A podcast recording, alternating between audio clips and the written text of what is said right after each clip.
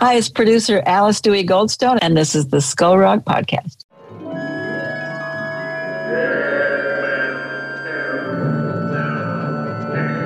Skull Rock Podcast, talking all things Disney, with your hosts Aljon Go and Dave Bossert. Welcome to Skull Rock Podcast, the show about all things Disney and pop culture. Every week, we take you behind the scenes of some of your favorite Disney films theme park attractions, performances, books, music, as well as what's streaming in theaters and what's going on in the universe of entertainment. I'm Aljon Go, musician, longtime Disney, Marvel, Star Wars, and pop culturist. And you can email me, Aljon, at skullrockpodcast.com. And I'm Dave Bossert, artist, filmmaker, author, and your other pop culturist. And welcome to the Skull Rock Podcast. If you love Disney and pop culture, please subscribe to the show wherever you get your podcasts. You can also like and follow us on Facebook, Twitter, Instagram, and LinkedIn. You can also email me at dave at skullrockpodcast.com. Uh, Aljon, uh, we got an action packed show. We've got listener questions, we've got comments from uh, listeners. I mean, wow, we got a lot of stuff to cover. Oh, absolutely. I tell you, let's, uh, I mean, we ought to just dive in, should we not? And I think maybe before we dive into that, I should actually give you congratulations, right? You won an Yes, award this I- week. I appreciate that. Thank you. yeah. So tell us about the tell us about the award that you received for your Claude the Coates book. Claude, the Claude Coates book won a gold award at the Nonfiction Book Awards, which is sponsored by the Nonfiction Authors Association. All right. So I I, I, was very happy about that, and uh, you know the the book is actually entered in um, I, a number of uh, book award contests uh, this year for books published in 2021. Man, congratulations. That is awesome. I mean, the book is amazing anyway, and it is just so lovingly just like all of your books, Dave. They're just lovingly crafted. I love everything about the books. And uh I appreciate that. Thank Yeah. you. you know and you know you put your uh, you and um you put your heart into the book and it definitely comes out for sure so please go I appreciate that. Thank you. And, and you know, I do want to let our listeners know that uh, Claude Coates is in a second printing, and um, you know, hopefully in the next month or so, depending on the supply chain, um, the uh, book will be available again at your favorite online retailers and independent bookstores. Uh, so uh, I will certainly announce right here when uh, when the uh, books are actually in the country. awesome. So. I love it. I love it. So so keep keep it locked right? I mean i hate to say that. It sounds so dj keep it locked in. But uh, uh, be sure to, to to leave it right here and uh, we'll tell you when it's gonna be uh, back in stores.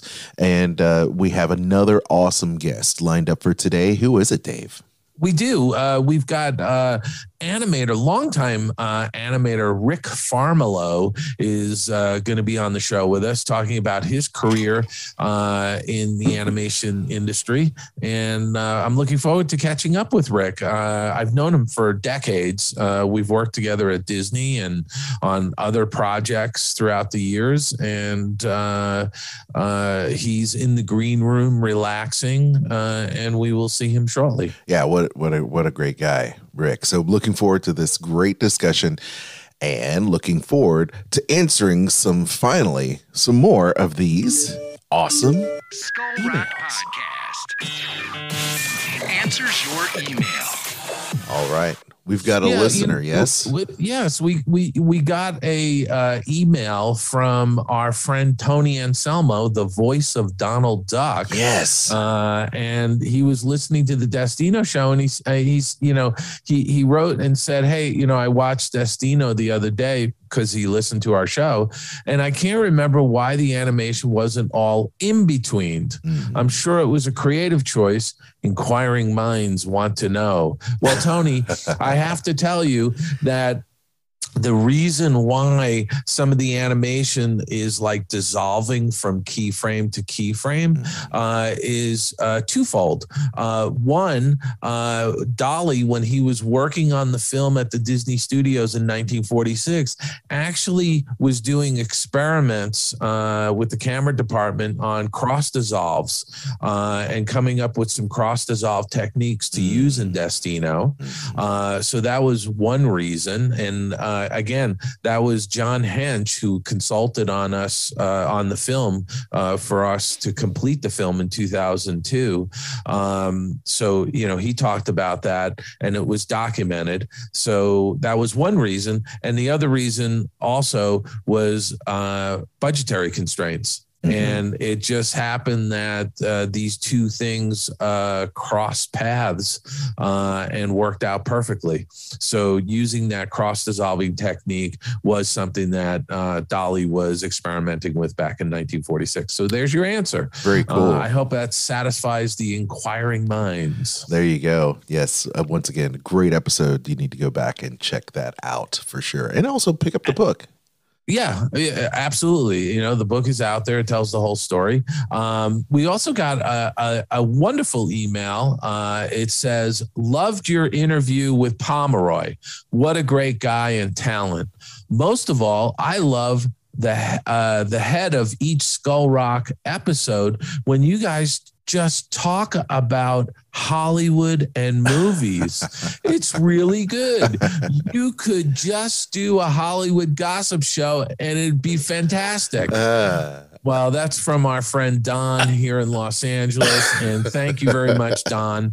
Uh, we appreciate it. And if you're wondering who Don is, it's Don Hahn, the legendary producer of Beauty and the Beast, Lion King, the director of Howard, the Mhm. documentary. yes, And yes. I mean, just so much more that he's uh, produced, directed, and uh, is an artist in his own right. And as I've always said, a modern day Renaissance man. Absolutely, an awesome musician as well. And uh, I, I also have to say that uh, his new documentary on PBS, I believe, is already out. So if you want to seek that out, um, please do. Love you, Don. Awesome. Hey, uh, Thank also, you. Yes, thank you, Don. Yes. Also, had got a little feedback here from the old Facebook. And uh, we have here uh, Matt Mason writes, Thank you for uh, each episode. It was a great dive into Destino. Uh, it was such a cool project with a lot of great stories I appreciated hearing. Have a great week. Well, thank you, Matt. We Hey, appreciate by the way, that. do you know who Matt is? uh, one of our upcoming guests.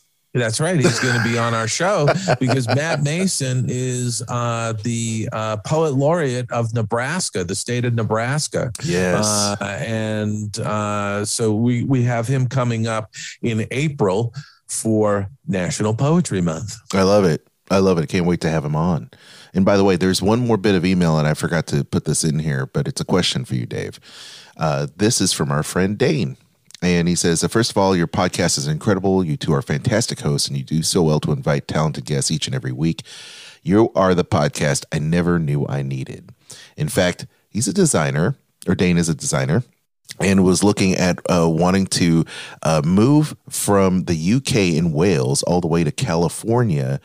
Um, it's a far fetched idea to maybe work for Disney, being is the age of thirty. But I was wondering if you have any advice for Dane. Wow, uh, I mean that is uh, that is a major move, uh, and I I speak from experience because I moved from Los Angeles to Dublin, Ireland, and then I moved to London, England, and then I moved back to Los Angeles. So I know that it's a major uh, life change when you uh, not only move but move to another country.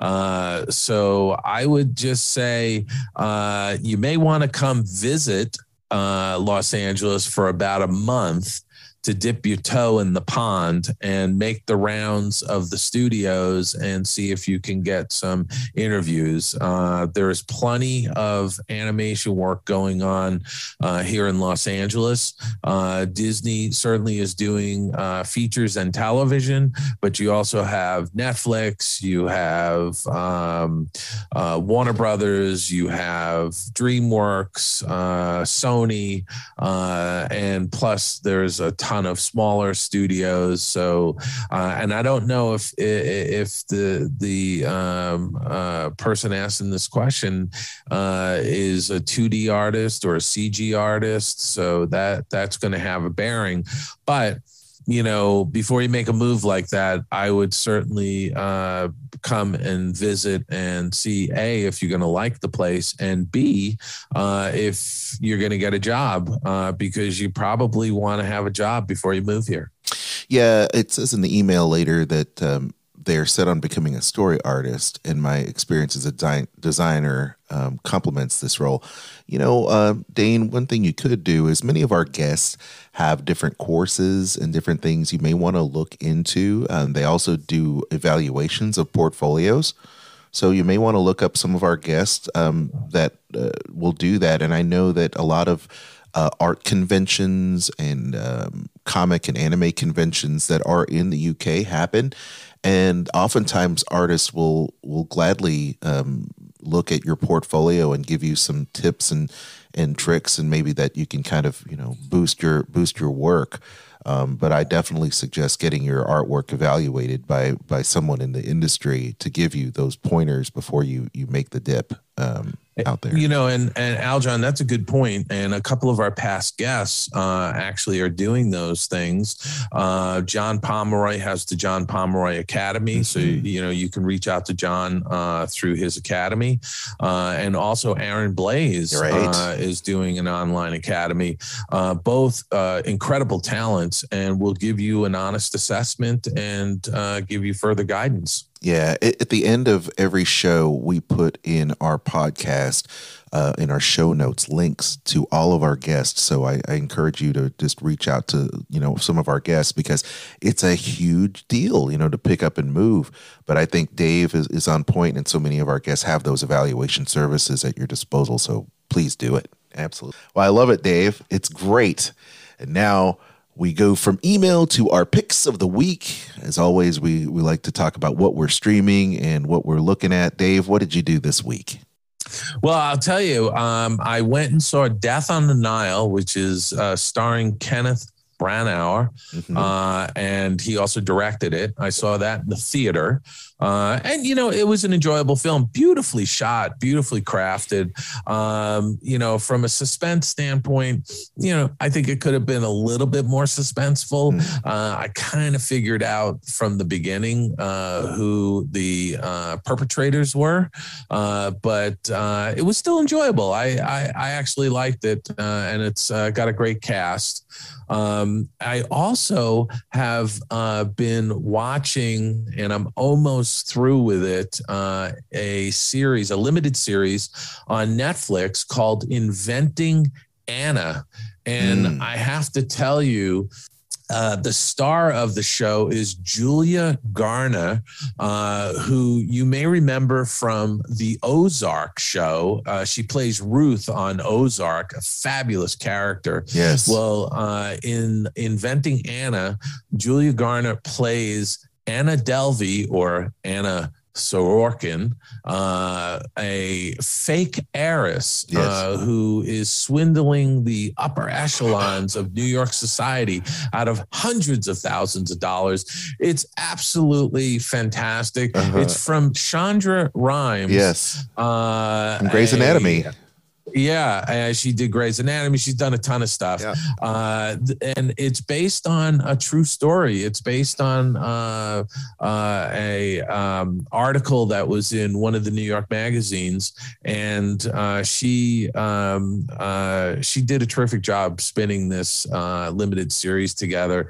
And I have to tell you, it's absolutely riveting to watch this and it, it's it, it's fraud on on a crazy level. I mean, what's up with all these shysters that are, that we're looking at these days? Isn't that crazy? You know, I look at I looked at this um, this promo for the Netflix show, and I said, Anna Chlumsky, uh, you mean my girl, Anna? And it's like, oh, it's the same girl from my girl from like mm-hmm. 30 years ago. Amazing. So uh, that's definitely something to check out. I'm looking forward to that for sure. Yeah. So and and then by the way, Mhm. um, there's been a, number of trailers dropped. Mhm. Um, uh, but I, I have to tell you, I'm going to see Batman uh, in IMAX. Yep, that looks good. So I'll talk about that next week. Uh, but you and I both saw the trailer for Bullet Train. with Brad Pitt. I love it. I mean, if if you haven't seen this trailer, folks, go online, go to YouTube, look up the trailer for Bullet Train with uh, Brad Pitt. It's absolutely fantastic. It looks like it's going to be a uh, a rockin' movie. You know, there was a trend um, in being very authentic with these types of fight scenes. You saw it in Netflix's Daredevil, which is coming to Disney Plus. Um, In these, you know, nice extended scenes and you know hallways and things like that, where get, they get in tight. They don't necessarily cut, and and they do this, and they did it again in Shang Chi and they're doing it again in this bullet train. It's really compact, but there looks like a lot of pops of color, very um John I say John Wick esque in terms of its action, but Brad Pitt's hilarious. So uh yeah, it looks Uh, really he's good. such a likable guy on screen, you Yeah. know. Uh, I I'm really looking forward to seeing that, and it's also one of those movies that I have to see in a movie theater. Of course. I mean, I, I definitely I, I feel you on that. Um, we also had new trailers for Morbius, uh, which is great, which is a new Marvel Sony movie coming out with Jared Leto as a the titular character. So uh, looking forward to seeing that. And I think uh, yeah, we have a lot of great movies on the horizon. You know, I was going to say I've seen the Morbius trailer several times in the theaters, Mm-hmm. and it, it, it's really uh, it, it's just amazing looking. And I have to say, I I still don't know enough about this character to to sort of pass judgment on whether he's a hero or a villain. Mm, anti-hero you know, perhaps. or, or Mm. or somewhere in between. Yeah, right? yeah, You know? and- yep. And I think that's going to be the the the great uh, hook to get people in. Who is Morbius? Um, what's he about? It's mysterious. So, uh, and I know the comic book uh, character very well because you know I am a comic book Marvel guy. So, uh, Yeah, so I look forward to hearing what your take on it when it comes out soon. A couple movies I finally saw was uh, Free Guy. Finally, uh, I saw it. Did you Uh, like it? I, you know what? I enjoyed it. I enjoyed it a lot. First of all, Ryan Reynolds can't go wrong with that. I really enjoyed it. Jodie, Jodie Comer was also very good. Taika Waititi, uh, a great, a great talent and a guy you just love to hate. Um, what an ass, Taika Waititi! Yes. But um, well, Yeah. it's great to see them together again in that kind of meta universe, uh, you know, that they build. Um, and one of my favorite actors is this Lil Rel Howery as Buddy. Um, he plays the best friend of Ryan Reynolds' guy character. He's a security guard. I love him. And Yeah. I like, uh, I really enjoy uh, seeing him on film. He's a great actor. He was in Get Out, which I totally love. And um, so, yeah, definitely check out him. And he was also in that movie um, with um, John Cena uh, that I love a lot as well. I think it was like the, um, um, I'm trying to remember which one. It was the, um the one where the wedding, kind of like a wedding crasher kind of kind of film. I'm trying to remember, and I saw him, and he was a Vacation Friends, Vacation Friends. Yeah, okay. So okay. uh, that's also streaming on Hulu, and uh, he is a hilarious comedic actor. No, Free Free Guy is a fabulous film. Uh, It's fun. really well done, uh, really funny, and again, Ryan Reynolds, such a likable guy.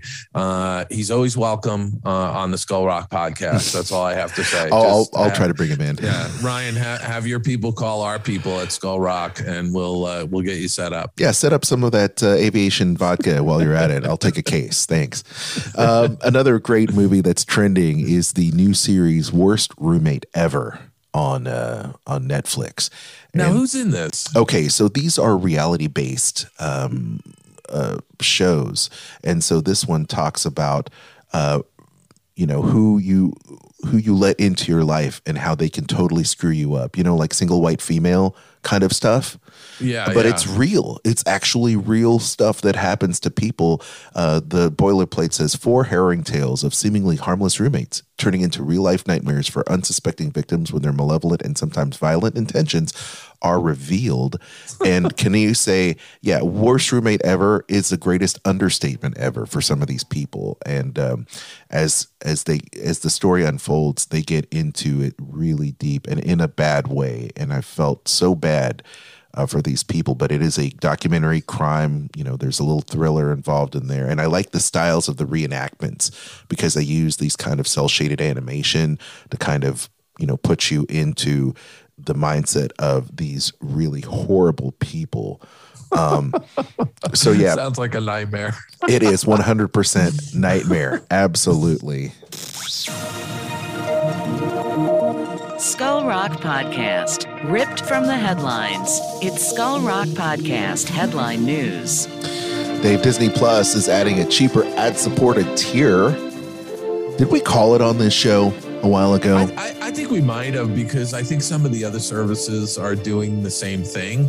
And you know what? It, it, it's all about giving the consumer choices, Mhm. you know, and with all of the uh, streaming services available, you could quickly, you know, eclipse, you know, more than $100 a month in, in fees.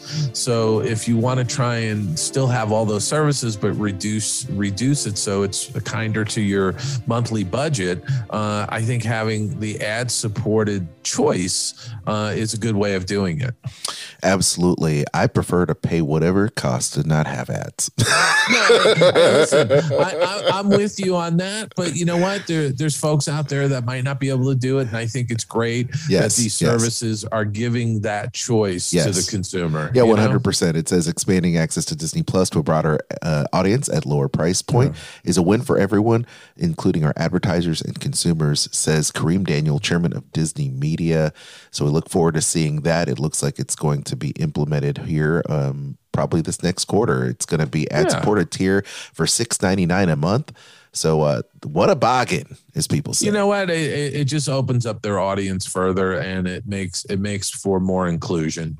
Absolutely. You know, I'm looking forward to seeing the new Disney movie Turning Red. I'm I'm so looking forward to this. Love this kind of peanuts almost style animation brought to you in 3D, which I love. But it looks like Disney is going to be the first giant to pause theatrical releases in Russia, with the company saying it will make future business decisions based on the evolving situation in the Ukraine, which Rus- Russia invaded this past week. Uh, what a big story. Of course, it affects so many people globally. Our hearts go out to all the people affected by by what's going on with Russia overtaking the Ukraine, Dave. No, it's uh, I mean it's a very sad situation over there, and I I, I have to say you know since since I saw this uh, article on Disney pausing theatrical releases in Russia, uh, many of the other studios have followed suit and uh, are not going to release their films in Russia.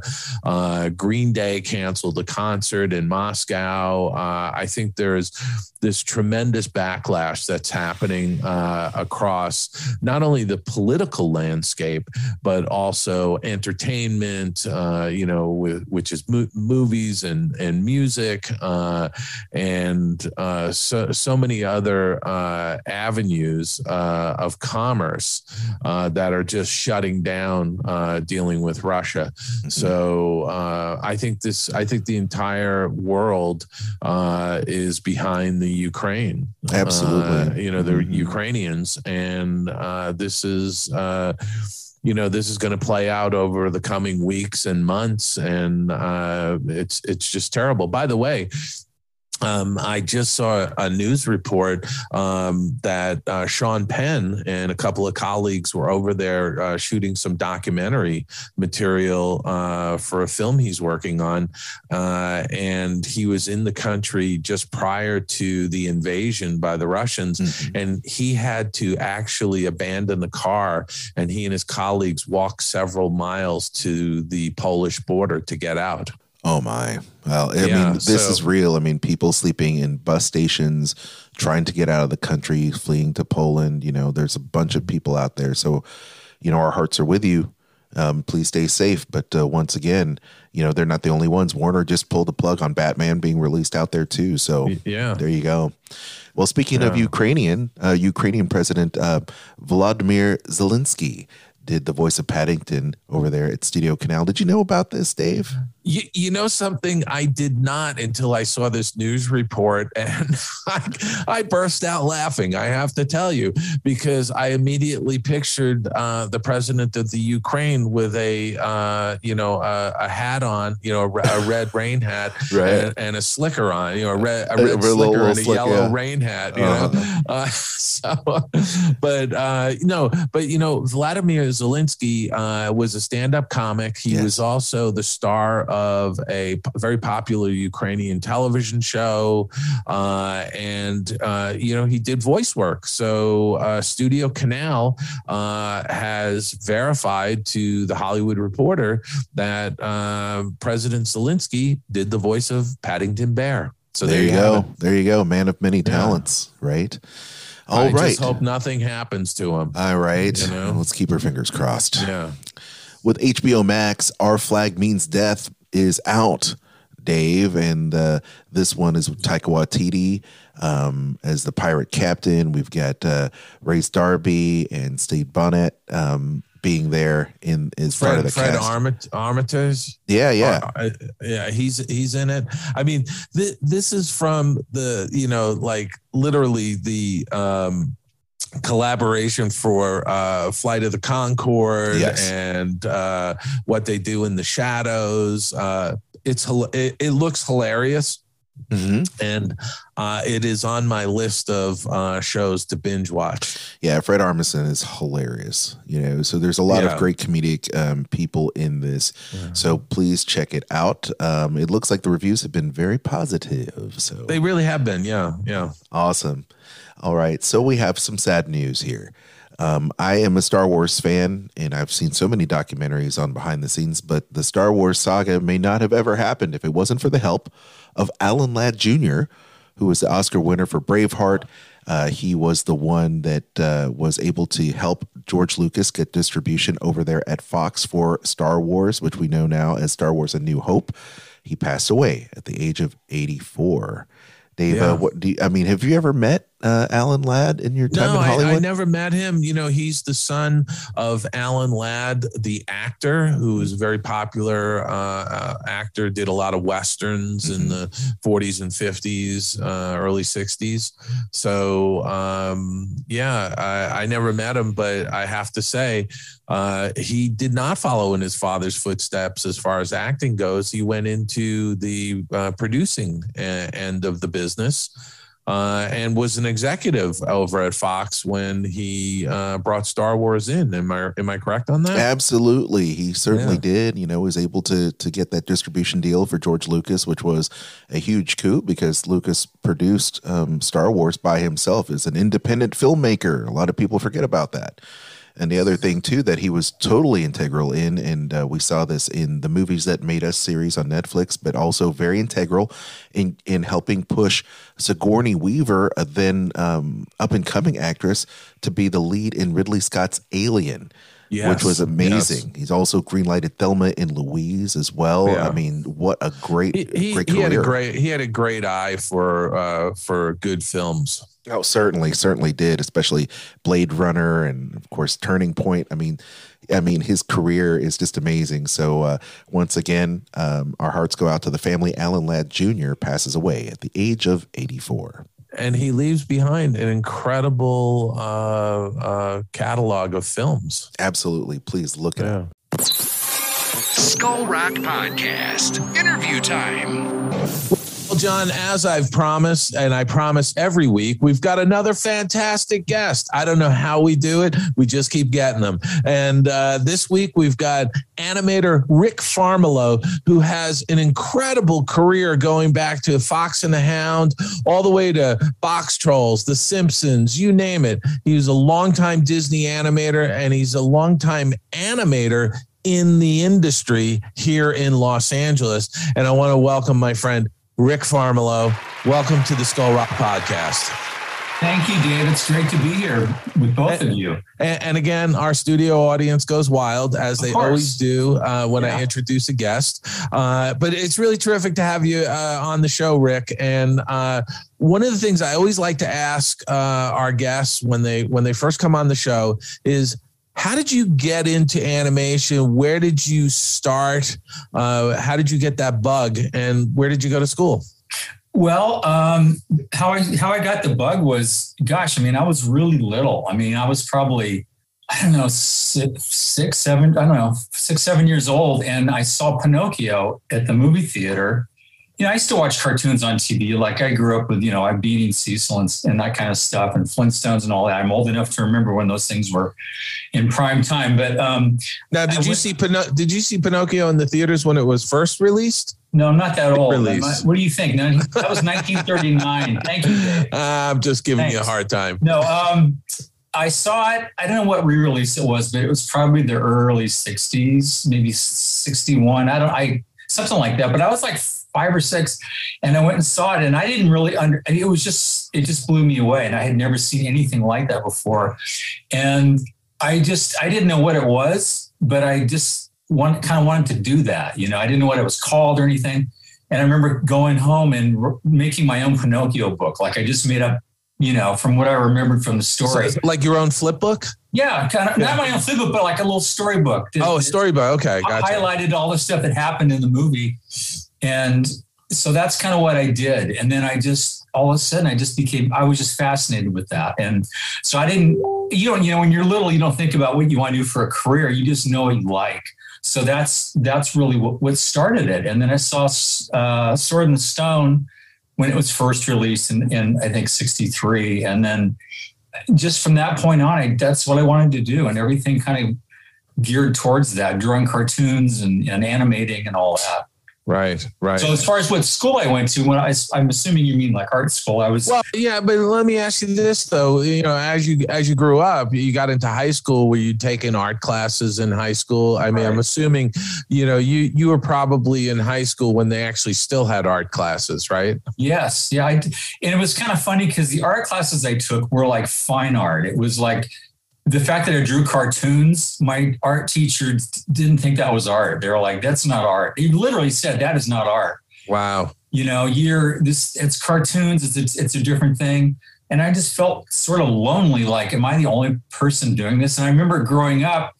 That's what I was very shy as a kid, and that's how I got attention was drawing. Like, draw, I would just draw cartoons, and all of a sudden these kids would come and surround me and look at this, look at this. Oh God, that's so great. I wouldn't have to say anything. I would just be drawing. Of course, I got in trouble for drawing on my math papers and stuff. I do the test really fast and then just draw monsters and stuff all around it. And I turn my test in. The teacher would cross out all the with the red X's on all the, you know, stop doing this underlined, you know. so I'd get in trouble for goofing around and doing that. But um, but anyway, so like I said, everything's sort of geared towards that. And yeah, in high school, I took art classes and, you know, I did the best I could. And then when I went to art school, then it, was all different. Then all of a sudden, what I did was good. It was like I, I had teachers that, that loved animation, loved comics and that kind of stuff. So then I felt like I kind of yeah. belonged. Where did you go to art school? I went to art school um, up in Oakland. I was I was raised in Santa, born and raised in Santa Rosa, and in Oakland, California. There's an art school. At the time, it was called California College of Arts and Crafts. Oh, okay, yeah, I've heard of Uh-huh. it. And, yeah. and I took an animation class and a film class and drawing classes and just a whole bunch of it was all just art. So I loved all my classes. And my animation teacher, his name was Dennis Pease, and he he was a Cal Arts alumni and and he did more uh, graphic, sort of like the Jules Engel school of of animation, kind of more Yeah. abstract. yeah, I was I- doing characters. I, I was just going to tell our audience like up at Cal Arts, there's two distinct animation programs. There's the character animation program, which really is sort of the Disney style of animation.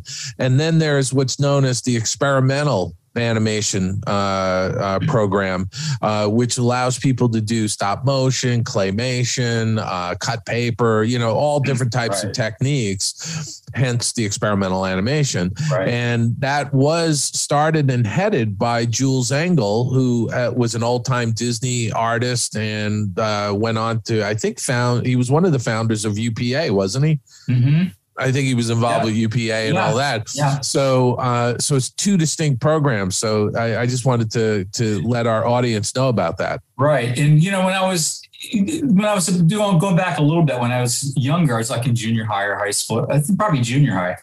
and I was cartoons and everything. And, and Charles Schulz lived in Santa Rosa. Charles Schulz, who did Peanuts, he was my hero, you know. And I just, I love the Peanut specials and all that. And my parents, you know, they were encouraging, but they were also realistic. And they said, look, this is, it's going to be really tough for you to break into this business. You know, it's hard to make a living being an artist, even though my mom was a really great painter.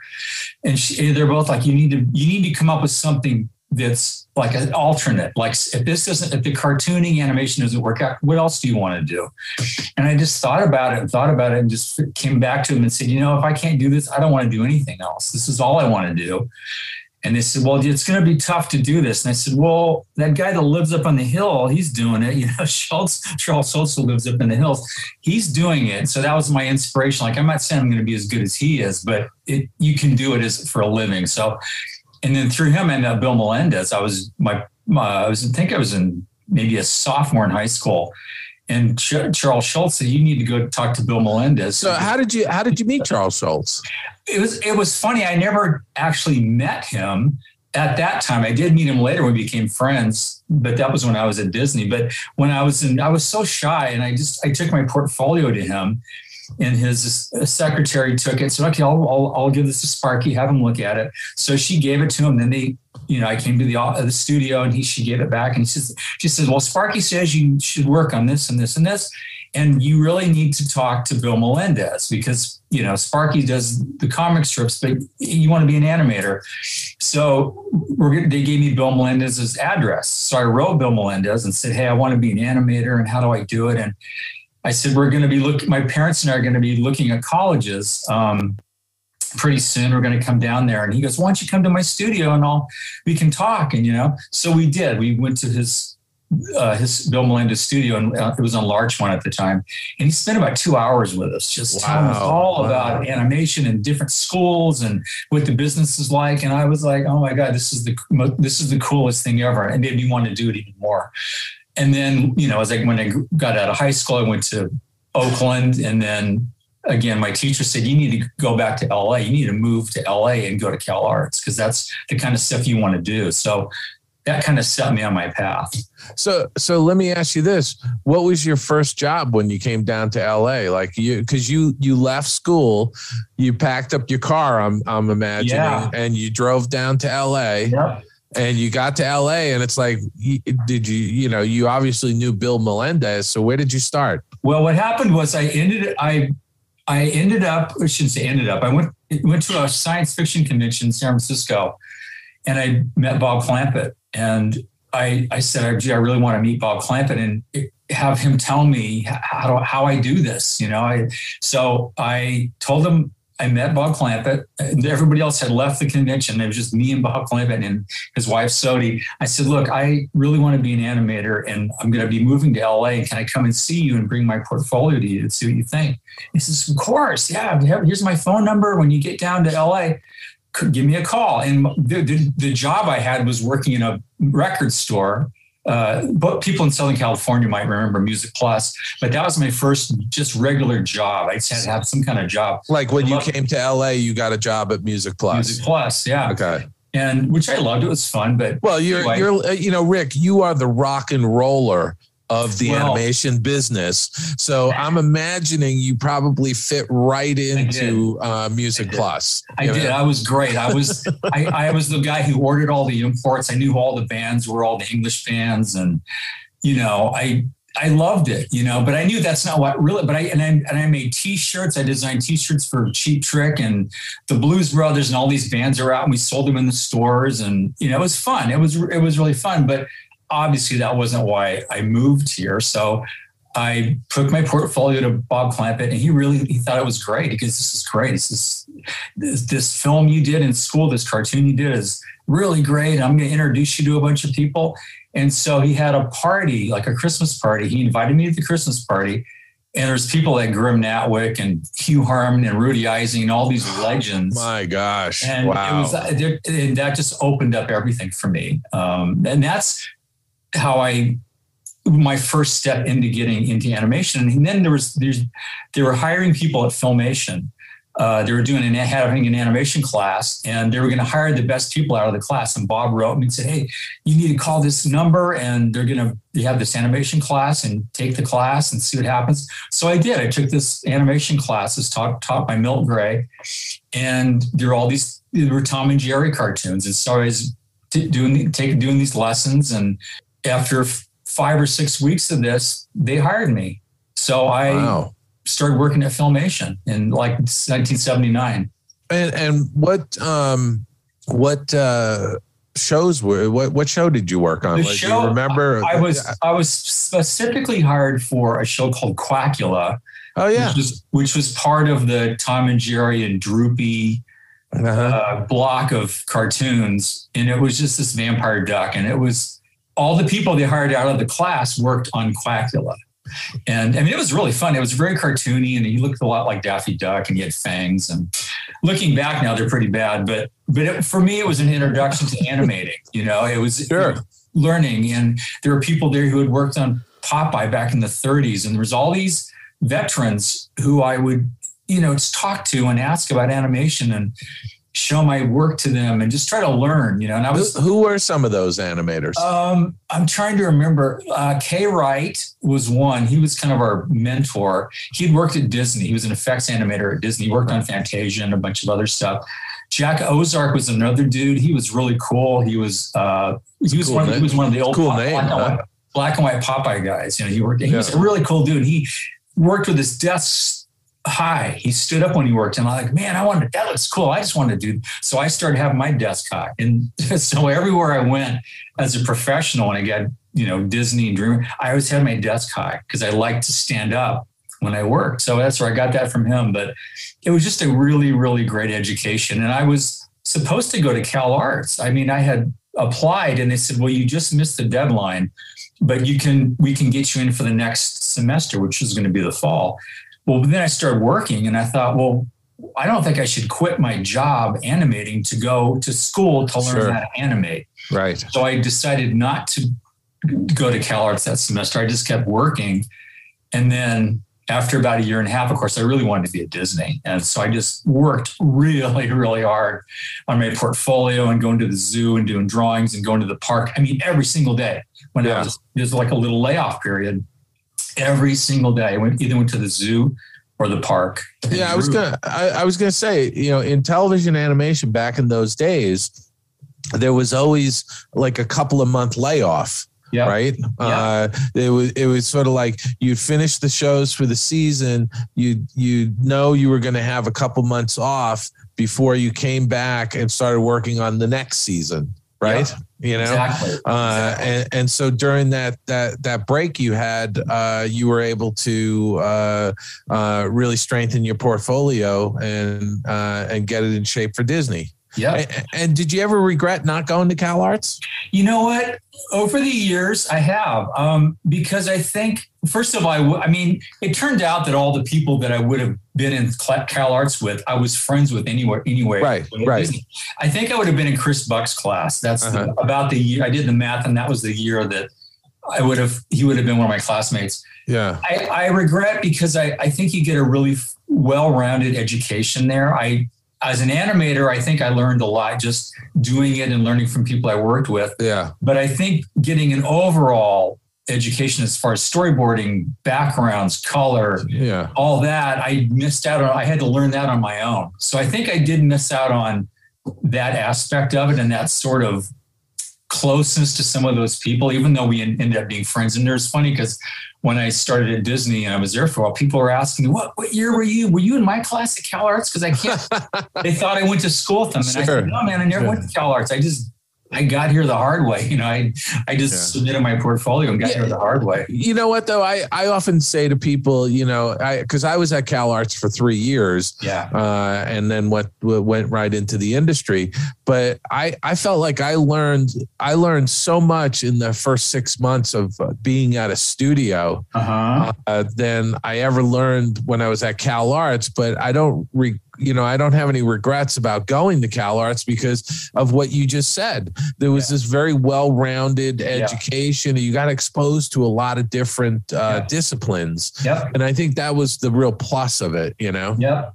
And learning from those, you know, uh, learning from some of the Disney veterans were there. Yeah, you know? yeah. Well, you would if you had been to Cal Arts, uh, Jack Hannah would have been the head of the Right. program. Elmer Plummer was there. Elmer and- Plummer and Yeah. T. Hee and uh, uh, uh, Anderson, Ken Anderson. Yep. Uh, um, uh, who else was up Who's there? the English guy? Uh, uh, uh, Bill, uh, well, uh, it would have been, I think, Ken Anderson, who was No, Australian. it was a di- it was a it was a different. He was a sort of a tall. guy. He was a really cool, classy. I wish I could remember his name. I think he was a layout artist. Oh, uh, gosh, it's going to come to me. I can't remember his name off the top of my head. Anyway, Bill Moore was doing design, so you Mhm. know, they were, and, they and they were regularly having like uh, you know uh, Ward Kimball and Frank and Ollie and Yeah. Davis. They, they, the, all those guys were making you know trips up to Cal Arts to do lectures and things like Mhm. that. So yeah, yeah, and, and that and that was the cool that was the cool thing. You know, I mean, it was Yeah. cool to to get to know somebody like Elmer Plummer or Jack Hannah. You know, so. Yeah. Oh, bet. T- yeah. T. Hee, T. Hee Yeah. was there too. Yeah, T. that's amazing. Yeah. caricatures, you know. So Yep. a lot. I mean, legendary guys, you know. Yeah.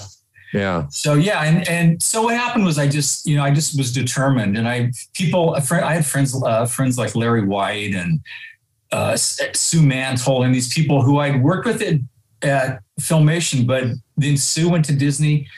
Larry White was going to go to Disney. He introduced me to all the Cal Arts guys, Darrell Van Citters, Chris yeah. Buck, and John Lasseter, and Tim Burton, and all these guys were all. I became their friends, you know, Yeah. and and you know I Larry, Larry helped me a lot of it. Look, he looked at he'd look at my drawings, like portfolio. You need to strengthen this and this and this. So I, like I said, I just filled sketchbooks full of drawings. You know, uh, life drawings, uh, you know, longer studies, uh, quick sketches, animal drawings, all kinds of stuff, and just submitted it. You know, during the Yeah. break, and just hoping. And I was told, look, you're not going to get in the first time because that just isn't how things work. It took Randy Cartwright three or four times to get in wherever it was. So I wasn't expecting anything other than just a first look at my stuff. And then they would tell me where I needed to improve, and then I would improve or take it back and try to get better. So I submitted it. It was close to Christmas time. And, um, you know, I, I, all, and I got a phone call, and it, it was Ed Hansen. And I just figured Ed was going to say, we, we looked at your stuff. You can pick your portfolio up at the front gate on, you know, whenever. at the guard We have, shack. some, we have some notes for you. You know, I said, yeah, I said, "Oh, hey Ed, uh, Mr. Hansen's really thank you for calling." And he said, "So yeah, the review board looked at your portfolio." And I said, "Oh, okay, thank you." Uh, and he said, "So um, well, we'd like to hire you for the Black Cauldron." And I was just, I think I was speechless. I'm like. You, want to hire? You want to hire me? And he said, "Yeah, we we, we we we like we like your stuff a lot. We'd like to bring you in for the Black Cauldron."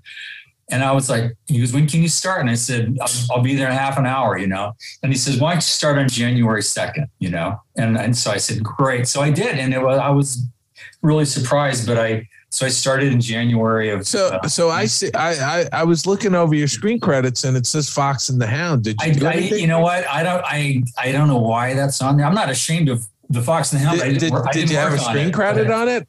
I didn't work Did- on it. You didn't. so- have, so you didn't work on it. Okay. Uh. So you started on Black Cauldron because that was my first picture at Disney Cauldron, too. yeah, and Cauldron Yeah. and Mickey's Christmas Carol. I did uh, Cauldron during the day. I was Mike Gabriel's assistant. It's a rough, rough assistant. I didn't do cleanup back in those days. But, You know, they had rough assistants, assistants back then. So I was Mike Gabriel's assistant. But I'll, at nighttime, I would freelance on uh, Mickey's Christmas Carol, uh, doing cleanup on, uh, you know, those characters. So Sure. I worked on both those films. Wow. Yeah. God, that that's fantastic. What do you, what do you remember most about the Black Cauldron when you first came in?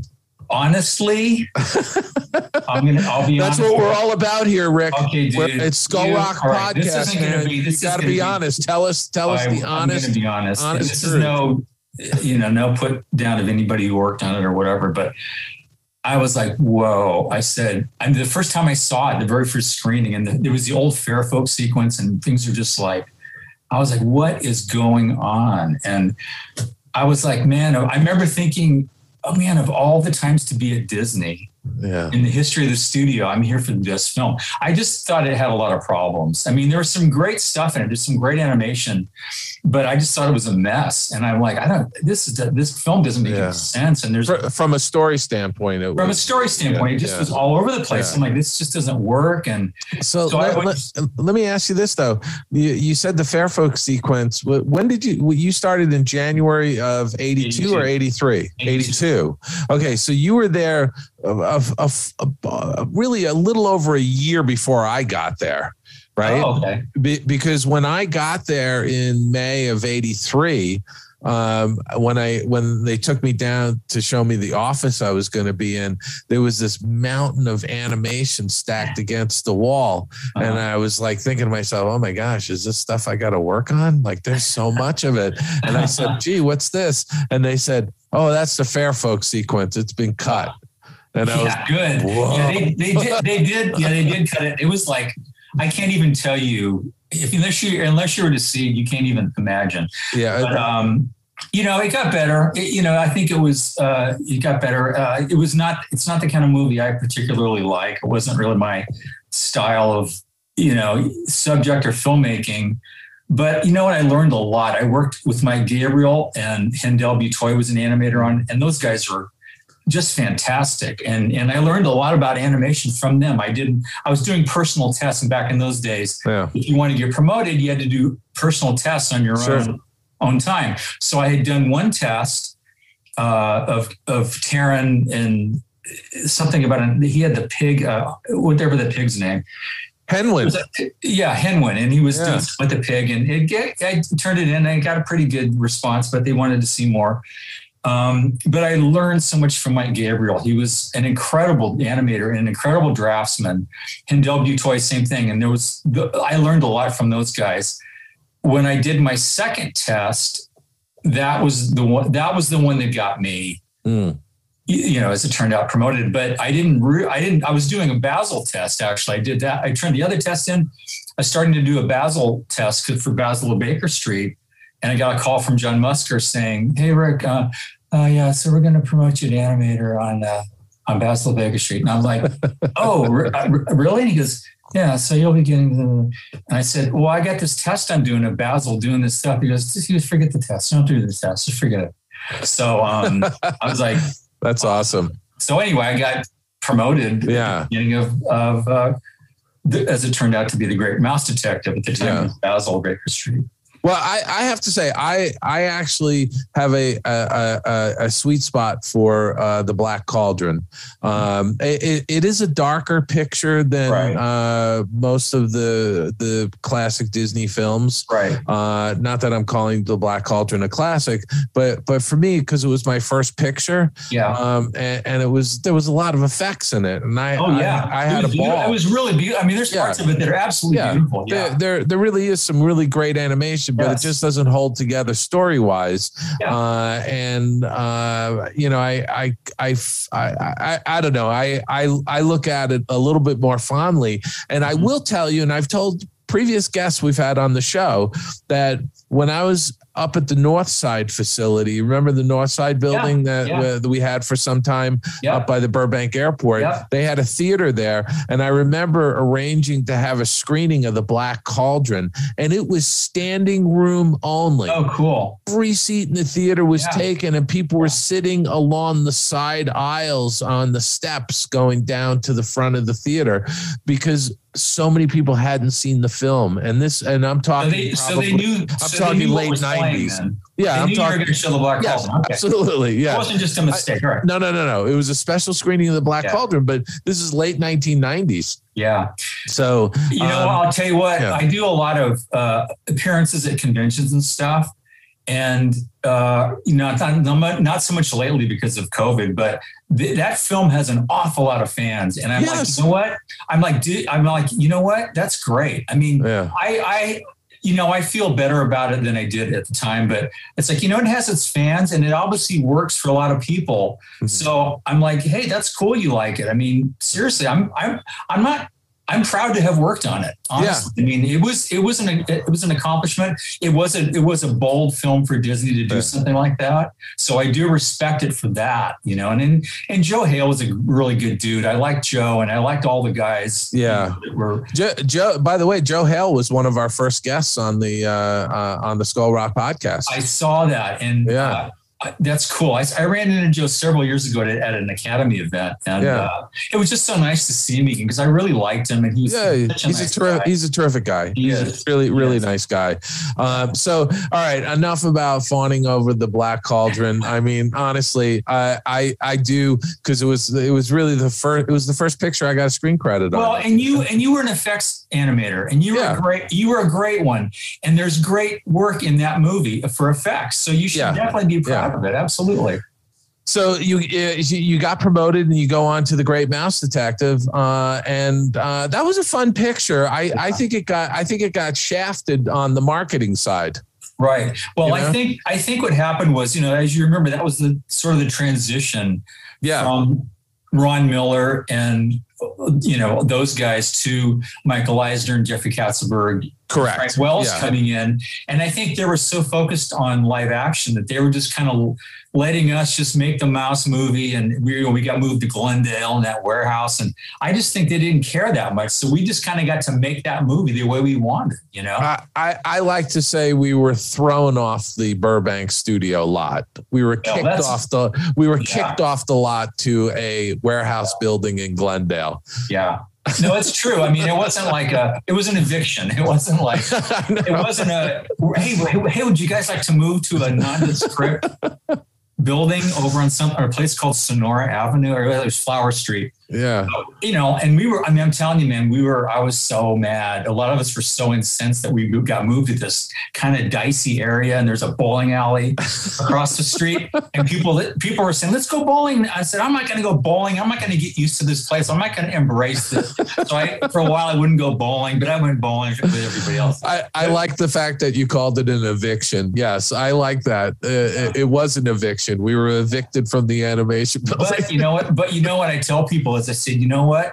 We created our best movies in that in those buildings. We we, we really did. Renaissance happened, and those were our buildings, and I think yeah. we we, we embraced them after a while and it became like hey we're, we're happy here. We don't want to go back on first we want to go back on the lot immediately and then eventually it's like why do we want to go back here? We got a good thing going here. So i think we embraced what we had and, and just made the most of it. Yeah. And, and you know something i i think you know roy disney did a letter to everybody if you remember that. I have i still have that. Yeah. I have that letter still. Yeah and he he he was supportive of us moving off of the main lot because he wanted us to be out of sight, out of mind kind of thing. Because yep. when Eisner and Wells and Katzenberg came in, they didn't know, you know, anything about animation. Nope. And their first reaction was they wanted to shut the division down, if you yep. remember. Thank, and thank I, God and I, Roy. yeah. And I think, I think it was really um, smart for Roy to say, Hey, let's move everybody over to Glendale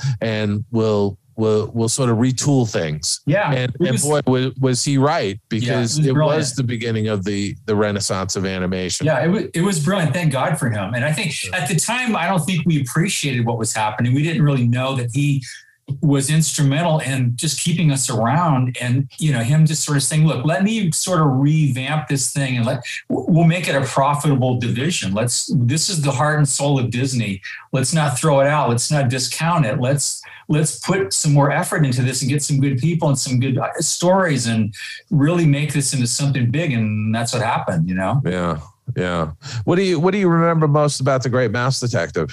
Um, God, it was so fun. It was just so fun. I mean, we were, you know, that was John and Ron's first movie as directors. John Musker, Ron Clements' first movie as director. Burny Mattinson was the producer who had who had directed uh, Mickey's Christmas Carol, and they were just so supportive. I just felt like a bunch of kids. You know, we were a lot of us. That was our very first film as animators, as, mm-hmm. as you know, ranked animators, and it was just this incredible time of just sort of freedom, and we got to sort of make the kind of movie we wanted to make. And it wasn't a real big budget movie, and there wasn't a lot of people. And I remember seeing a list of animators. I think there was like 15 animators. I mean, yeah. it was not a lot of, you know, considering compared to what happened later. There was just a, a few of us. I think that made us tighter because there wasn't that many of us. and I think we sort of banded together. And Yeah. we had no place else to go. There was no cafeteria. You know, there was no. We were on not on the lot anymore. We were just together. So I think it created a real bond. Yeah. And I think it was a really good start to a new, sort of a new era. You know. Yeah, I, I mean, I think people should should realize that when the Black Cauldron concluded, uh, there was a massive layoff yes, uh, from the animation department. Huge. Uh, I I remember the the effects department had 28 artists in it, uh, and when they were done, there were only 12 of us left. wow. Uh, so two thirds of the department got laid off, uh, and you know almost two thirds of the department, and Yeah. and so it was similar in other departments. So Yeah. we we shrank down significantly when we went Yeah. over to Glendale and started working on the Great Mouse Detective. Absolutely. Yeah. It was it was kind of a that was kind of a scary time because we are all kind of wondering who's who's next, you know, because of the layoffs, you know. Yeah, But I was I was lucky because I had just been promoted. So I I was pretty secure in that I wasn't I wasn't going to be one of them because they just promoted me. So yeah. I think I just got lucky, you know. I don't know. I I I have I, I felt like uh, I thought the Black Cauldron was going to be my first and last picture, uh, and I just decided I was going to work really hard, Yeah. do as much as I, overtime as I could, Yeah. Yeah. cash as much money into the bank as possible. And when when I finally got kicked out of the studio, I would head back to New York and do commercials. Uh-huh. Uh, So you, had, you had a plan. You had a plan. Yeah, I had a plan, so I was kind of like happy go lucky, you know, like okay, you know. And then when I didn't get laid off, I was like, what? you You're like, are you sure? I gotta, I gotta revamp my plan here. you Yeah. know? yeah. but uh, so you did, you did Basil and Dawson and Toby. Toby, yeah. Uh, and I, I think a lot of people don't realize this with Great Mouse Detective, but when the film was in production, there wasn't a lot of Toby scenes. Mhm. And, and, is the big dog. Yeah. Uh, Big uh, puppy, yeah. yeah, and um uh, when they did a test screening of Great Mouse Detective, the audience really reacted to Toby the dog, Mhm. uh, and Jeffrey Katzenberg, who was new to it, was like, "Let's put in more Toby scenes." Yeah. Right, not really understanding what was entailed in doing that. Yeah, there's Uh, there's, there are, there's story considerations, but that kind of didn't matter. We're gonna have the puppy in, in this a lot more. Yeah, and so there was a lot of Toby scenes animated sort of at the 11th hour leading into the completion of the film. Yeah. Uh, yeah, it was fun. I mean, I liked. I mostly did Toby. I mean, I wasn't cast on any particular character, but I really enjoyed working on him. I did a scene. One scene I remember in particular. He was on the street, kind of sniffing around, and then he stops for no reason and looks at the camera for a beat, and then goes back to sniffing. I just thought it was funny to do that. So John Musker looked at it. He goes, "Oh, you've got to break in the fourth wall." And I said, "What?" He goes, "You got you got Toby breaking the fourth wall." And I said, "What does that mean?" What is? He goes, "It's it's when the character looks at the camera and he says, You never do that in features. I said, Oh, okay. All right. Sorry. He goes, No, but we're, we're going to leave it in because it's funny. So Yeah. I didn't have no idea there was rules, you know, but he said, Yeah, you never do that. But anyway, he says, It's funny. So we're going to leave it in. And so, and John was like that. John was so receptive and they both were actually to just funny ideas if you had an idea you could oh no matter where you, what department you worked in if you had a, a, an idea for a either a funnier gag or a, a, a good story point they were all ears and they they you know they encouraged that and so that was that was great really great Now I'm imagining because you did Toby on uh, The Great Mouse Detective that you were a natural to be cast doing Roscoe and DeSoto, the two Doberman pinschers in Oliver and Company. Am I right? well i actually was it actually was cast doing einstein the the great dane who's Okay. really a stupid you know a goofy character so Right. that's really mostly what i did was einstein Oh, okay. and then I did I did the the the Great Danes a little bit later. Um, But you were the dog guy. Well, the whole movie was dogs, but, but yeah, I I was I was the dumb dog guy. Like I did, the, I would do the dumb things, the cra you know. Um, but I did Einstein. That was my main, mostly what I did. But I did do some of the the Great Da- uh, the uh, Doberman, is yeah, really the. Doberman Adventures, yeah. And you're fun, yeah. yeah that that was that was an interesting film uh, uh because that's really when uh you know they did some cg on great mouse detective and very little on black cauldron but uh oliver and company started doing more Yeah, all And- the city and, streets you know, and the cars and, and the vehicles yeah all the vehicles and stuff like that yeah. um so uh I, i'm gonna be, because we could be here for like three hours i'm gonna skip through some of the films but you you from oliver and company you worked on little mermaid you did scuttle Yeah, that was a that was a that was a big thing. Little Little Mermaid is a was a huge thing to me because right from the very beginning, I mean, I would I would get cast as it turned out. I ended up getting cast in all the sidekick characters because I like to do funny animation. So when I read the script for uh, Little Mermaid, I saw Scuttle. I'm like, oh god, I really want to do this character. So I went to John and said, hey, I really want to do. Uh, I'd love to do Scuttle. You know, some Scuttle stuff. And John's like, yeah, we're we're kind of thinking to do that. We're sort of thinking you'd you'd be good for that. So I, I got you know I got kind of lucky that I got. i'm liking your john musker impersonations because made he is sort of, like a lot of a movies with low key, a lot with low, him. So low key uh cool just sit in guy chair, Yeah. really low, and uh, see it again, see it again, right? Let's see it again. Uh-huh, right. You'd be explaining what the scene was. You go, uh huh, uh-huh, yeah, right. Let's see it again. Um, anyway, so he, anyway, I got lucky and got to do uh, Scuttle, and Dave Steffen was the lead on on Scuttle. So it was Dave Steffen and I, and and Phil Young did a bunch of Scuttle stuff. But I, uh, it was it was a thrilling thing to be to work on that movie because right from the very beginning, I knew we all knew this was going to be something special because Howard Ashman had been signed to do these, you know, uh, Little Mermaid, Beauty and the Beast, and Aladdin to write yeah yeah songs for. And it was just, I mean, the ver- I remember a a very early screening of of Little Mermaid. It was just animatic at this point; no animation had been done. And I walked out of the the, the you know the, our theater and just was going back to my desk and just thinking, this is exactly why I wanted to be an animator. You know, I Yeah. get choked up talking about it, but it's like this movie is that this is what this is what I wanted to be a part of, something like this, you know. So that was huge. And I got to do a lot of I did the, you know, the dingle hopper with the fork and the hair and Sure.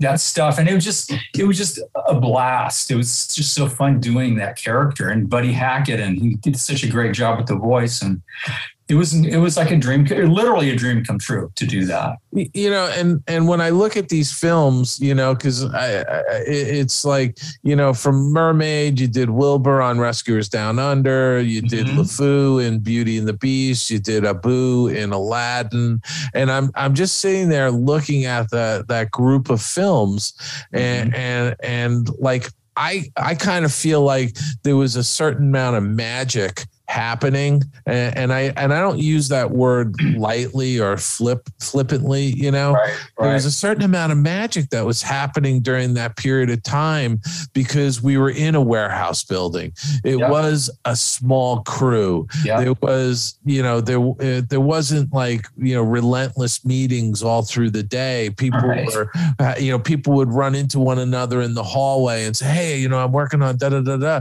what do you think of this and you'd get this like three minute little discussion and it'd be like yeah okay let's go try that and you Yeah. you know you go off and do it Yeah. um do you, do you look back at that period of time uh with some fondness I, I do because it just felt like it was it was a it, I mean magic is is the best way to put it because it was magical. And I think the fact we were all on one floor you know back in the animation building we had three floors you know Yeah, people were spread out in different hallways. I was in D wing.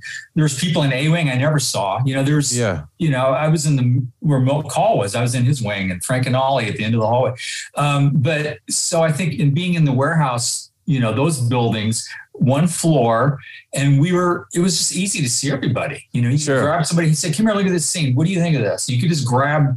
I could grab Dave Truxton or Will Finn or anybody and just say, "What do you think of this scene I just did?" And they're like, "Well, you know," and they give me their opinion, and I'm like, "I shouldn't have said anything." You know, whatever.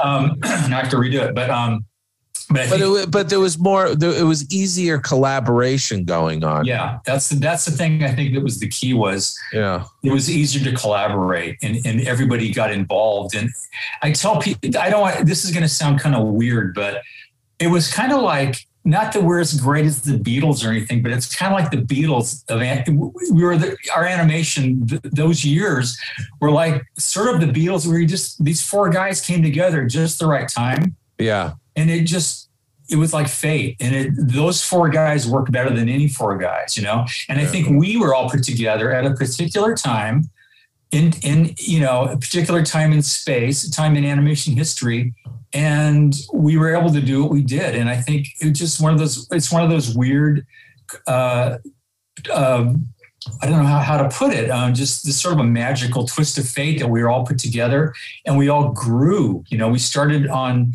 some of us started on Black Cauldron, some of us on Great Mouse Detective. But it just kind of grew as artists and filmmakers and entertainers and all that. And I think it just, you know, we the fact that we just kept getting better and better. You can look at the films Yeah. and you see the quality of animation going up and up and up and up. Sure. And by the time, for me, by the time we did uh, Aladdin, I mean, I saw it, you know, maybe five or six or seven years ago. There was a thing at, at the El Capitan where they, you know, they Yeah. do like anniversary screenings and stuff. Sure.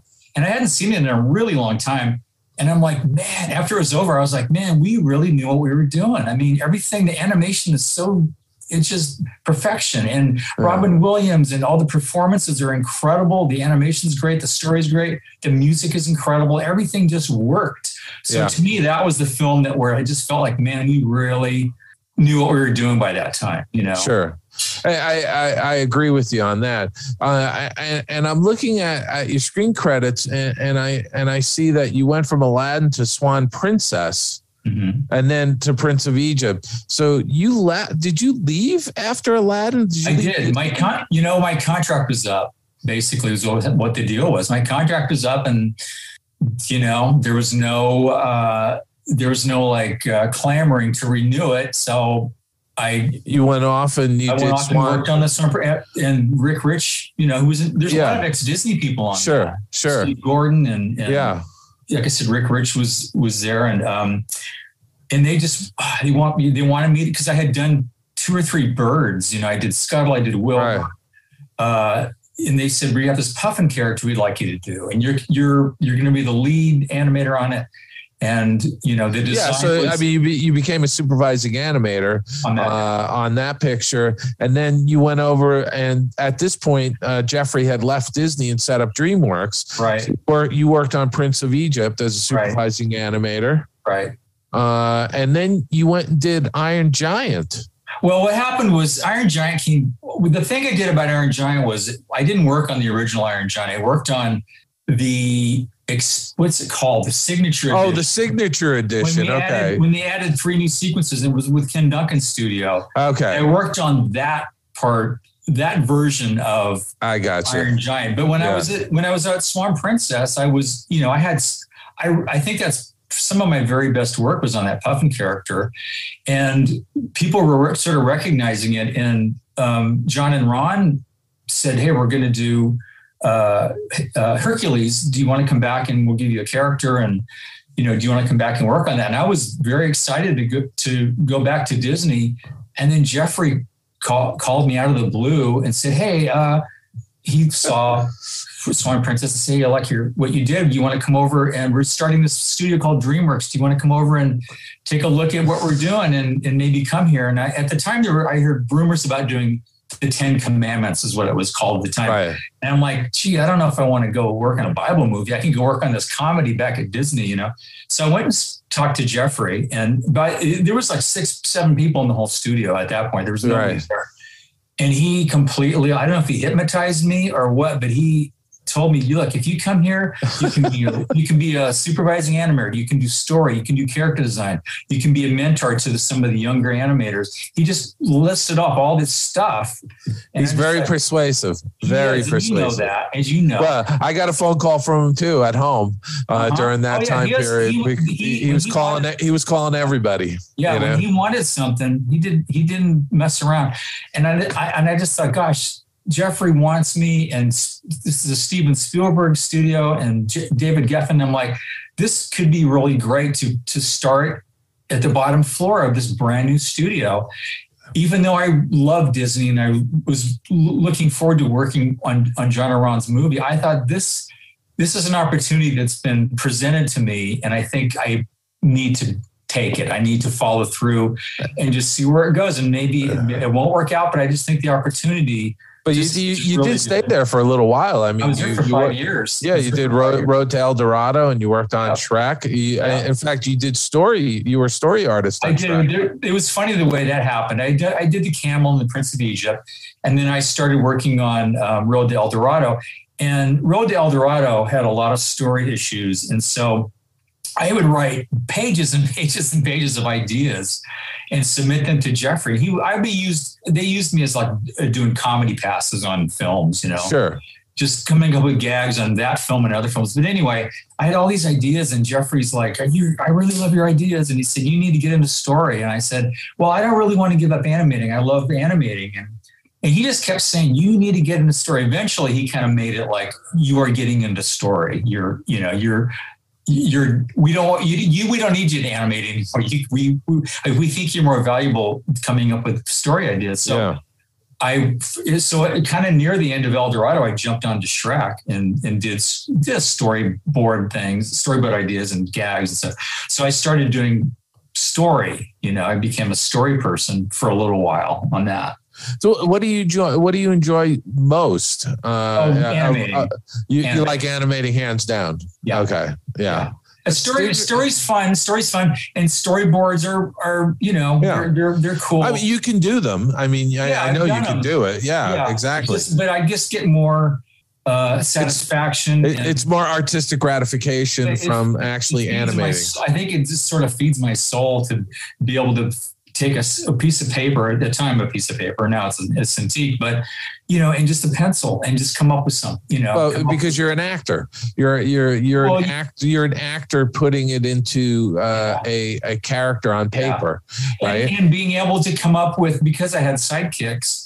They were only in the movies for one reason, for to be funny. They weren't that important to the story. They were mostly there to, to be funny. You know, they, they had a role in the movie, but so to me, it's like, well, I'm just going to come up and try to come up with funny ideas. If there's something in the script that I like, but maybe there's a, a more of a, a funnier way to do it, I would suggest that to whoever the directors were. Say, I have another idea for this this shot. Uh, what do you think of this? And they, oh yeah, that's that's that's even better. Let's do that. So I had the opportunity to do that as as an animator, doing these all these sidekick characters, you know. And I there's all I can tell you stories about how certain gags came to be, but um, that's what I love doing is just getting having a character and then trying to come up with things for him to do, you know, Sure, ways sure. to make him funny and that kind of you know, because every step of the animation process, you- you're enhancing and making better that that's what it was particular always about. moment. Yeah, That's it. Yeah, we, we have these lectures, as you know, from Frank and Yeah. Ollie and Ward Sure. and Mark and uh, Eric. You know, they would say, plus what you're given, the idea of Disney animation. You guys have a big responsibility, and when you're given something, your your goal is to improve it, make it better. Yeah. And there was times when I'd animate something, and and John or Ron or whoever the directors were would be like, you know, this was funnier in when it was a board, and it's not as funny animated. So w- find what was funny about that expression or whatever, Yeah. and put that in. And so, yeah, man, it's not it's supposed to be better now, not less. So I right, right. sometimes I'd have to go through and redo it and like, okay, now it's taken a step up, you know? So it's just a good thing to keep in mind. Like you want to make it better. Every step should get better and better and better. So let me ask you, uh, you know, you got into the business nearly 40 years ago. Uh, and I uh, had to say that 40 years. I, I know I did have to how say, about just over 20, over, how about over 25 years ago? you know, you you got into the business many decades ago, uh, and uh, and, and uh, I guess the question I'm asking is, uh, how do you see the industry today? It's it, it's night and day. Obviously, it's it's a huge difference. Do you see Right. more opportunities for people getting into the business today than when we first got into the business? Because when we first got into business, it was in a a deep a deep trough Yeah. Yeah. valley. Well, it you know? was, you know, it was, uh, yeah, it was back then. It was a kind of a boutique industry. It was like kind of a cult thing where there's only a handful of people that really wanted to do it. The films were successful, Um, but I think the the amount of people who wanted to do that was a lot smaller. It was kind of a cultish group of people. But you know, I think because of a movie like Little Mermaid or Who Framed Roger Rabbit, things like that, that were these mega hits, Yeah. they sort of opened the world up to possibilities of of this can this is it's a profession. You can do this too. So i think a lot of people who, grew up on those movies and i hear this from people that are in the business now they're like i grew up on uh, little mermaid and beauty and the beast I, those are oh my god when i was six and seven years old those movies i watched them all the time. You know vhs and dvd and stuff like that. So i think uh, it certainly grew from that. And I think because of that, there's a lot more opportunities now. When we got in, there was like Disney, Bluth, and Ralph Bakshi. And that was pretty Uh, much it. that that was on the feature, feature. side, For and then on TV, TV you had, had Hanna Barbera, Hanna-Barbera, Filmation, Ruby Ruby Spears, Spears, and that was about it, right? Freeling. I mean, there wasn't Yeah. a lot of opportunity. And now there, oh my God, it's literally all over the world. There's Yeah, you know, there's opportunities all over the world. And uh and not just in TV or feature films, but in gaming yeah, and uh, you know streaming and uh, all kinds of uh, uh, digital distribution channels and, Yes. and and just you know different levels of gaming and you know commercials and there's just so much going on. It seems like Yep. It's yeah, it's it's really changed and it's gotten huge. Um, you know, it's like it's it's great in one way that it's great in the way that there's more opportunities, but because there's so much, the sometimes the quality isn't where it should be. You know, it's like there's a lot of stuff that I'm like, yeah, how can this be? People are this, look at these drawings, and to me, I'm all I'm like, these drawings are so bad. But it's like, you know what? Uh, it's just part of it. There's always going to be you know, the, the best stuff's going to rise to the top, you know, and then Sure. the, the other stuff. But, you know, the good news is there's a lot more opportunities. There's, like I said, worldwide opportunities now. Um, because of because of technology too, you know. yeah, The yeah, fact that we can all work at home, we can do. We don't Yeah. have to go into a studio anymore. I mean, I want to be in a studio. I think we all do, or most of us. But we can work at home. We have all Yeah. you know, we have all the the tools here to to create stuff here. You know. Well, the I mean, the animation industry is one of one of the industries that did exceedingly well during this two year pandemic. Uh, I mean, people were just they they just shifted gears and they all worked Yeah. from their home studios. Yeah, and we all Uh, we all have computers. Everybody Yeah. has a computer, and most people have Cintiqs, and most people have software. You know, and it's like okay. I mean, I, I remember when we were. Uh, well, I was, I was at Disney. I was I had just I just finished working on uh, Ducktales. I don't know if we can get get to that later, but I went back to Disney to work on animate on Ducktales. But anyway, that had just finished, and I was working on another project, an uh, uh, interactive game thing with with the Ducktales characters. And we had, I was on a Thursday. They said, okay, everybody has to go home like right now. So we all just left. And then they transferred the, our, our work computers to our home computers. And I have no idea how the tech guys did that, but they did. And so we had all of our studio stuff at home now. Yeah, Uh, that yeah. we had the opportunity to load stuff into the studio database you know but i mean th- that kind of stuff is crazy it's like amazing but that can happen and that's why we're able to continue to work Listen, it just goes to show you the internet is no longer a fad.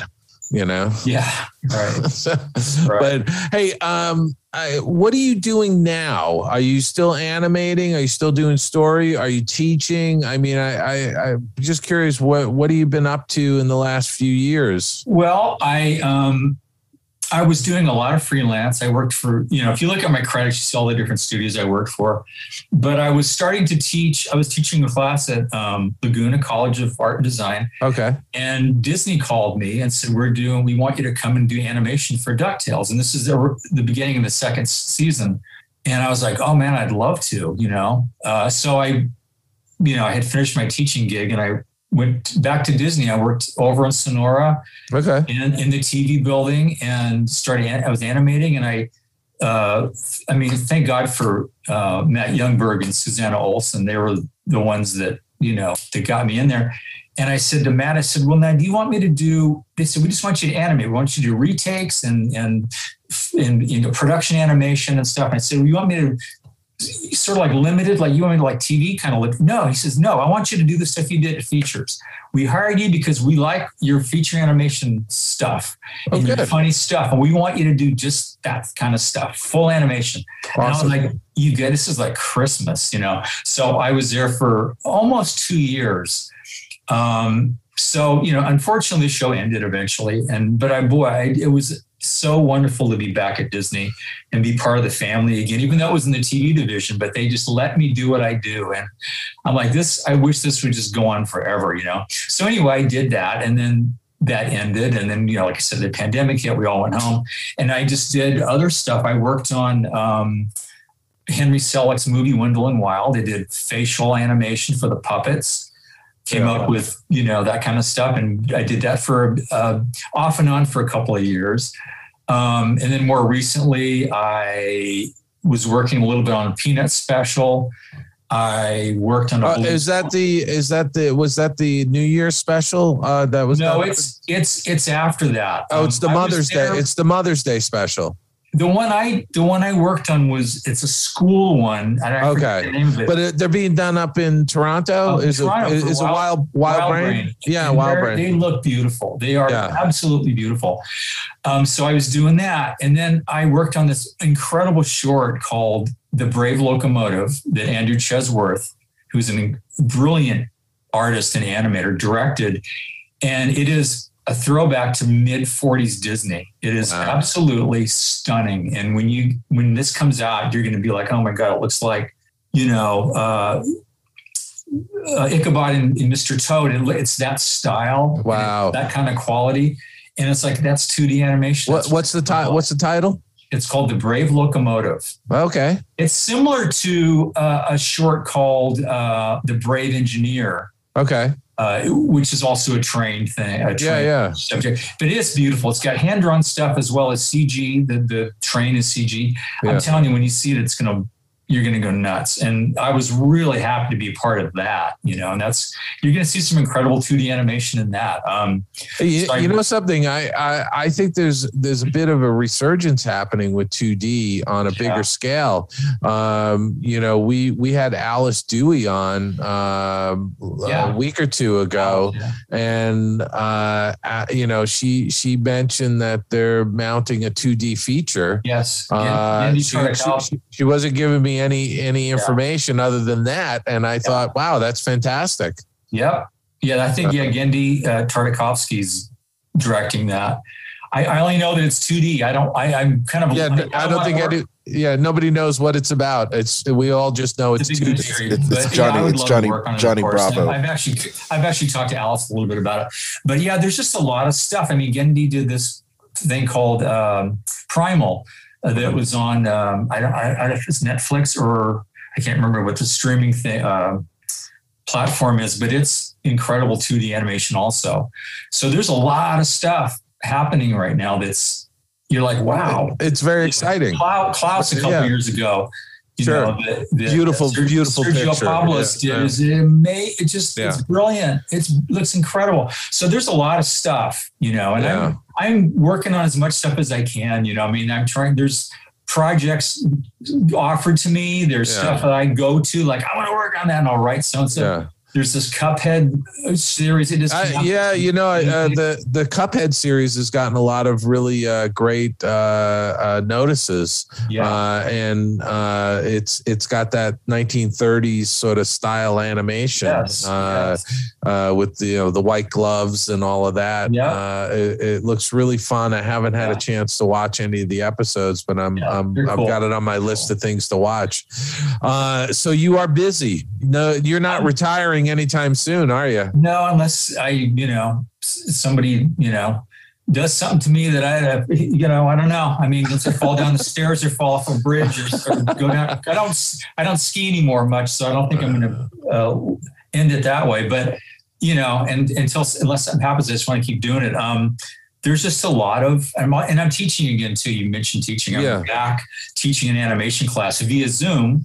So I don't, Yeah. I don't have to drive. I don't have to drive to Laguna right now, but I'm teaching an animation class uh, right now too. So I'm doing a lot of stuff, you know, and just in you know, obviously wanting to do more. It's just you know, Yeah. there's only so much time, but uh, yeah, I think it's fantastic. I, I you know, it's it's always great uh, uh, to have friends come on our podcast here and uh, and talk a little bit about not only their experience but also what's going on here and now today. And the other the other thing I just want to mention real quickly is my, my wife and I, Chris, my wife Christy and I have done this, uh, created this thing called Full Moon Cartoons, which is a single panel cartoon strip.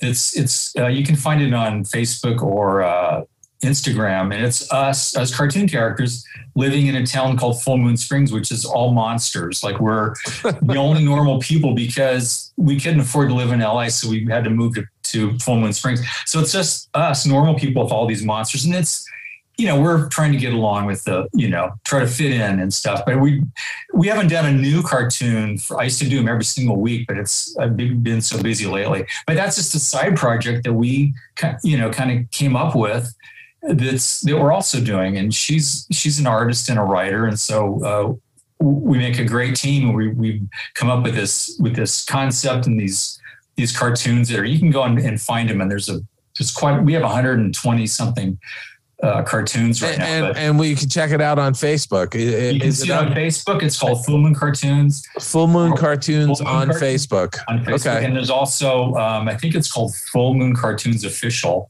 on uh, Instagram. Instagram. Okay. So- We'll we'll put the links into the show notes for that uh, Yeah, cool. without Yeah. question. Well, I got to tell you, uh, this has been a fun fun show, and I'm so Yeah. glad, Rick, that you had a, an opportunity to come on and talk with us on the Skull Rock podcast. It was Uh, it was a real honor. It- I wish it would have lasted longer. We could have gone for another hour. Uh. I think we could have, you know, I say this to all our guests. We could have gone for two, three hours with all the stories that we could tell oh yeah, and what Oh, you could talk about and drill into on these individual projects. Oh, And uh, and what I say to all of our guests, we're going to have you back. I would love to come back and, And- tell you and- story and just tell you, tell you funny stories. and, and I think because I, I believe this year is the 30th anniversary of Aladdin, uh, if I'm not mistaken. oh. God, it is 2020. Yeah, Yeah. Wow. And so I think maybe we'll have you back later in the year and we'll just focus the entire show just Oh. on your experience working on Aladdin. I How's could, that? we could we could fill it. We could fill it. There's a lot of a lot I could talk about for that film. Well, we're looking forward to having you back. Thanks for being on the show. My pleasure. Both you guys do a great job. Thank you. Skull Rock Podcast, To infinity and beyond. exploring the outer reaches of the Disney galaxy. Whoa! Oh, wow, you flew magnificently. Another great, great interview with Rick. Um, and I, once again, we just scratched the surface. You know, he he's he's really a terrific guy, very talented animator, and uh, you know he's he's a bon vivant, bon vivant uh, around the business. You know what I mean? He's uh, Right. he's like uh, I, I I joke with him occasionally. You know, he's like the rock and roller of the animation industry. I love it. and uh, and I I love running into him because I usually see him at screenings and events because you know he's very much into the industry uh, as anyone who's in it should be. Yes. So uh, it was great great having Rick on the show and chatting with him. It seems to me like he's been the go-to guy for like squishy sidekick characters that just inject so much humor and personality into a film. Yeah. Um, and you can tell a little bit of that is in Rick as well as you, as you always say, Dave. Uh, those artists are also actors, so there's so much of, They of their are, they are, personality. and, and and you know something, he's he's done some incredible uh, uh, characters in in all of these films, and uh, as I've said before, I wish uh, some of these companies would take those uh, secondary characters and do more with them. Mm-hmm. Absolutely, absolutely. I can totally see that. Oop. Oops. What are you I'll be- over there hitting hitting buttons randomly? Yeah, exactly. I, that's that's what I do, Dave. That's what I do. When I'm not just hitting buttons randomly, I'm also known to close the show, at least try to close it.